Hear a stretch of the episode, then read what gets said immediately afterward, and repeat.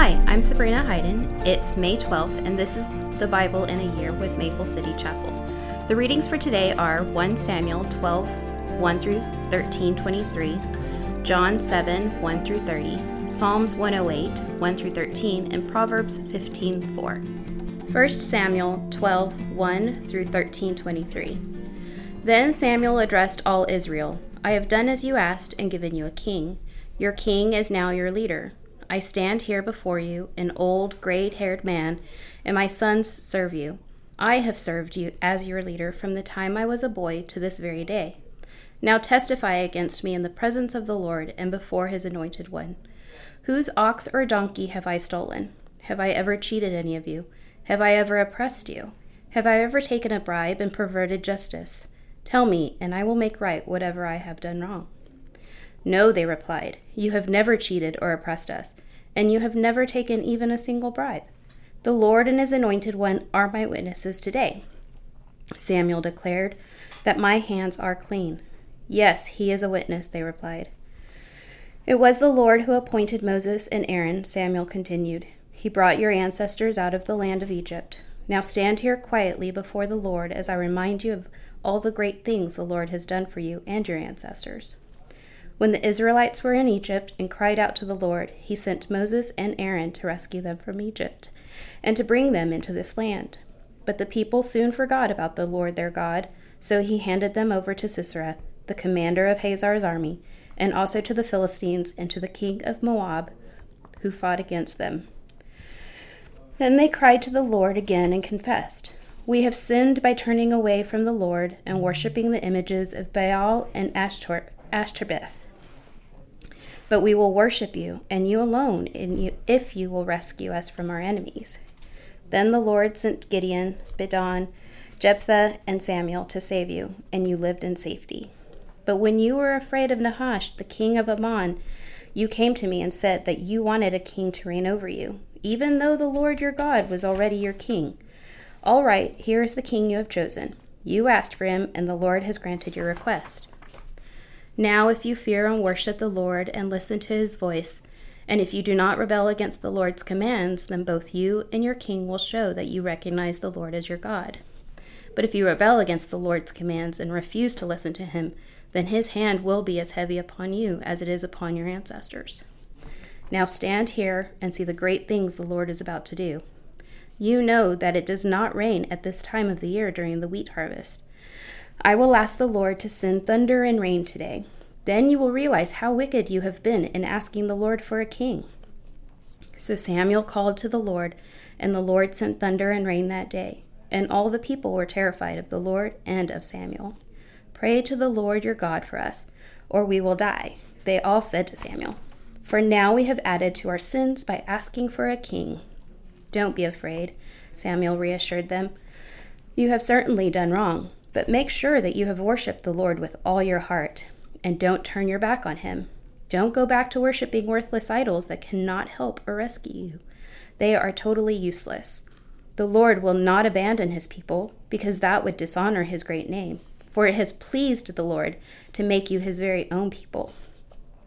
As for me, I will certainly not sin against the Lord by ending my prayers for you, and I will continue to t- teach you what is good and right. But be sure to fear the Lord and faithfully serve him. Think of all the wonderful things he has done for you. But if you continue to sin, you and your king will be swept away. Saul was 30 years old when he became king, and he reigned for 42 years. Saul selected 3,000 special troops from the army of Israel and sent the rest of the men home. He took 2,000 of the chosen men with him to Michmash and the hill country of Bethel. The other thousand went with Saul's son Jonathan to Gibeah in the land of Benjamin. Soon after this, Jonathan attacked and defeated the garrisons of Philistines at Geba. The news spread quickly among the Philistines.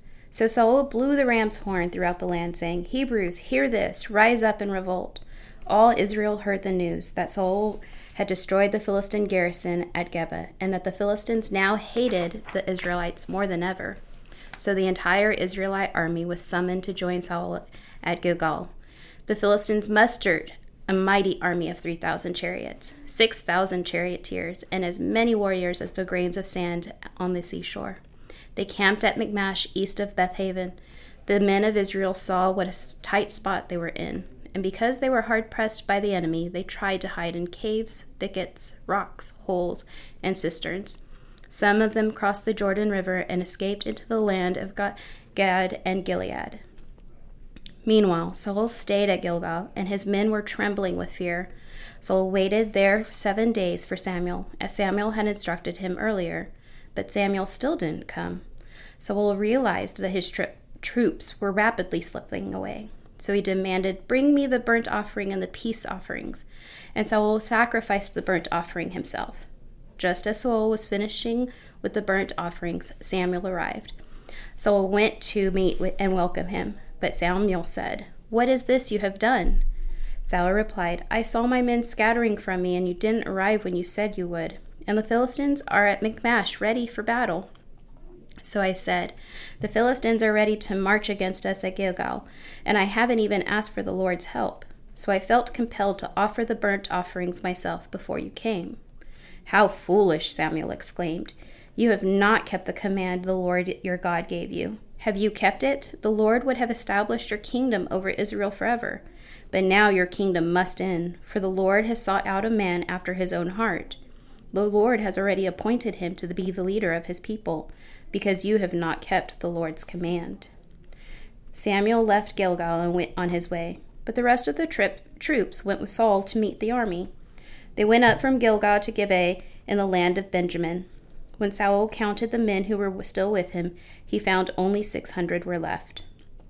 Saul and Jonathan and the troops with them were staying at Gibeah in the land of Benjamin. The Philistines set up their camp at Michmash. Three raiding parties soon left the camp of the Philistines. One went north towards Ophrah in the land of Shual, another went west to Bethhoron, and the third moved toward the border above the valley of Zebulun near the wilderness. There was no blacksmith in the land of Israel in those days. The Philistines wouldn't allow them for fear they would make swords and spears for the Hebrews. So whenever the Israelites needed to sharpen their plowshares, picks, axes, or sickles, they had to take them to the Philistine blacksmith.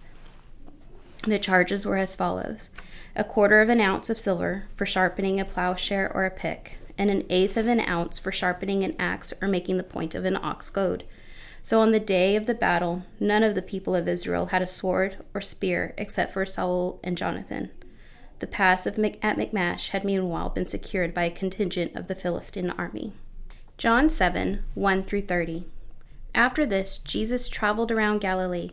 He wanted to stay out of Judea, where the Jewish leaders were plotting his death. But soon it was time for the Jewish festival of shelters. And Jesus' brother said to him, Leave here and go to Judea, where your followers can see your miracles. You can't become famous if you hide like this. If you can do such wonderful things, show yourself to the world. For even his brothers didn't believe in him. Jesus replied, Now is not the right time for me to go, but you can go any time. The world can't hate you, but it does hate me because I accuse it of doing evil.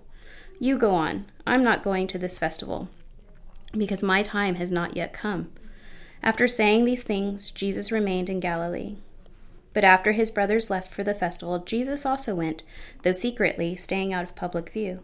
The Jewish leaders tried to find him at the festival and kept asking if anyone had seen him. There was a lot of grumbling about him among the crowds. Some argued, He's a good man, but others said, He's nothing but a fraud who deceives the people. But no one had the courage to speak favorably about him in public, for they were afraid of getting in trouble with the Jewish leaders. Then, midday through the festival, Jesus went up to the temple and began to teach. The people were surprised when they heard him. How does he know so much when he hasn't been trained? They asked. So Jesus told them, My message is not my own, it comes from God who sent me. Anyone who wants to do the will of God will know whether my teaching is from God or is merely my own. Those who speak for themselves want glory only for themselves, but a person who seeks to honor the one who sent him speaks truth, not lies. Moses gave you the law, but none of you obey it. In fact, you are trying to kill me. The crowd replied, You're demon possessed. Who's trying to kill you? Jesus replied, I did one miracle on the Sabbath, and you were amazed. But you work on the Sabbath too, when you obey Moses' law of circumcision. Actually, this tradition of circumcision began with the patriarchs long before the law of Moses. For if the correct time for circumcising your son falls on the Sabbath, you go ahead and do it, so as not to break the law of Moses. So why should you be angry with me for healing a man on the Sabbath? Look beneath the surface so you can judge correctly. Some of the people who lived in Jerusalem started to ask each other, Isn't this the man they are trying to kill? But here he is, speaking in public, and they say nothing to him. Could our leaders possibly believe that he is the Messiah? But how could he be? For we know where this man comes from. When the Messiah comes, he will simply appear. No one will know where he comes from. While Jesus was teaching in the temple, he called out, Yes, you know me, and you know where I come from, but I'm not here on my own. The one who sent me is true, and you don't know him. But I know him because I come from him, and he sent me to you. Then the leaders tried to arrest him, but no one laid a hand on him, because his time had not yet come. Psalm 108, 1 through 13. My heart is confident in you, O God. No wonder I can sing your praises with all my heart. Wake up, lyre and harp. I will wake the dawn with my song. I will thank you, Lord, among all the people. I will sing your praises among the nations. For your unfailing love is higher than the heavens, your faithfulness reaches to the clouds. Be exalted, O God, above the highest heavens. May your glory shine over the, all the earth. Now rescue your beloved people, answer and save us by your power. God has promised this by his holiness. I will divide of Shechem with joy. I will measure out the valley of Succoth. Gilead is mine, and Manasseh too. Ephraim, my helmet, will produce my warriors, and Judah, my scepter, will produce my kings. But Moab, my wash basin, will become my servant, and I will wipe my feet on Edom and shout in triumph over Philistia. Who will bring me into the fortified city? Who will bring me victory over Edom? Have you rejected us, O God? Will you no longer march with our armies? Oh, please help us against our enemies, for all human help is useless. With God's help, we will do mighty things, for he will trample down our foes. Proverbs 15:4 Gentle words are a tree of life. A deceitful tongue crushes the spirit.